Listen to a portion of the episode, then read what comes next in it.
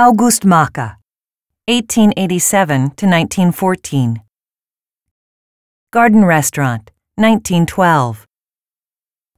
Well dressed men and women sit in the shadow of the trees and chat in a garden restaurant.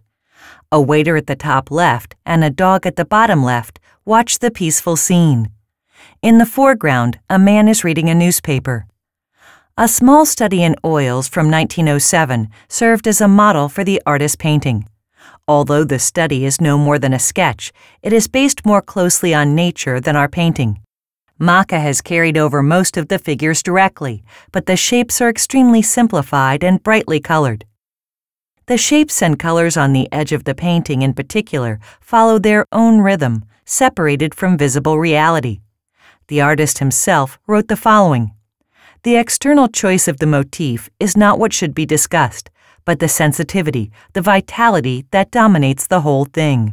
And I believe we are arriving at a vitality that is different from that of other ages, and here the simultaneous organization of dissonances will play the biggest role. Art is therefore not a copy of nature, but an analogy of it, and for a painting to seem vital, it needs contrasts. In the colors of our painting, the contrast between the complementary green and red tones dominates. The smaller dynamic green areas are on the left and upper edges of the painting. The larger red and brown areas define the rest of the painting's area. Yellow spots are scattered over the entire canvas, while the white areas that become smaller towards the back lead the eye to the center of the painting. People are depicted in a simplified form, often without a face. Fine, carefully painted areas contrast others that are only sketched. August Macke was born in Westphalia in 1887. He trained as an artist at the Academy of Art and the Arts and Crafts School in Dusseldorf.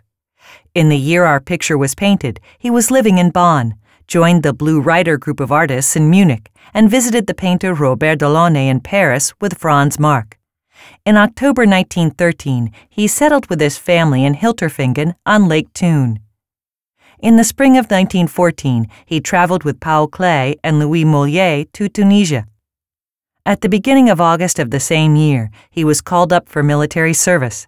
The 28 year old Macke was killed barely two months later in Champagne, France.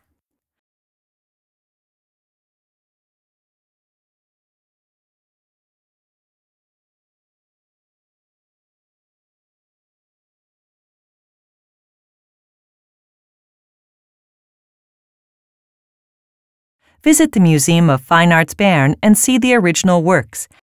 And download the free app Museum Bern from the App Store.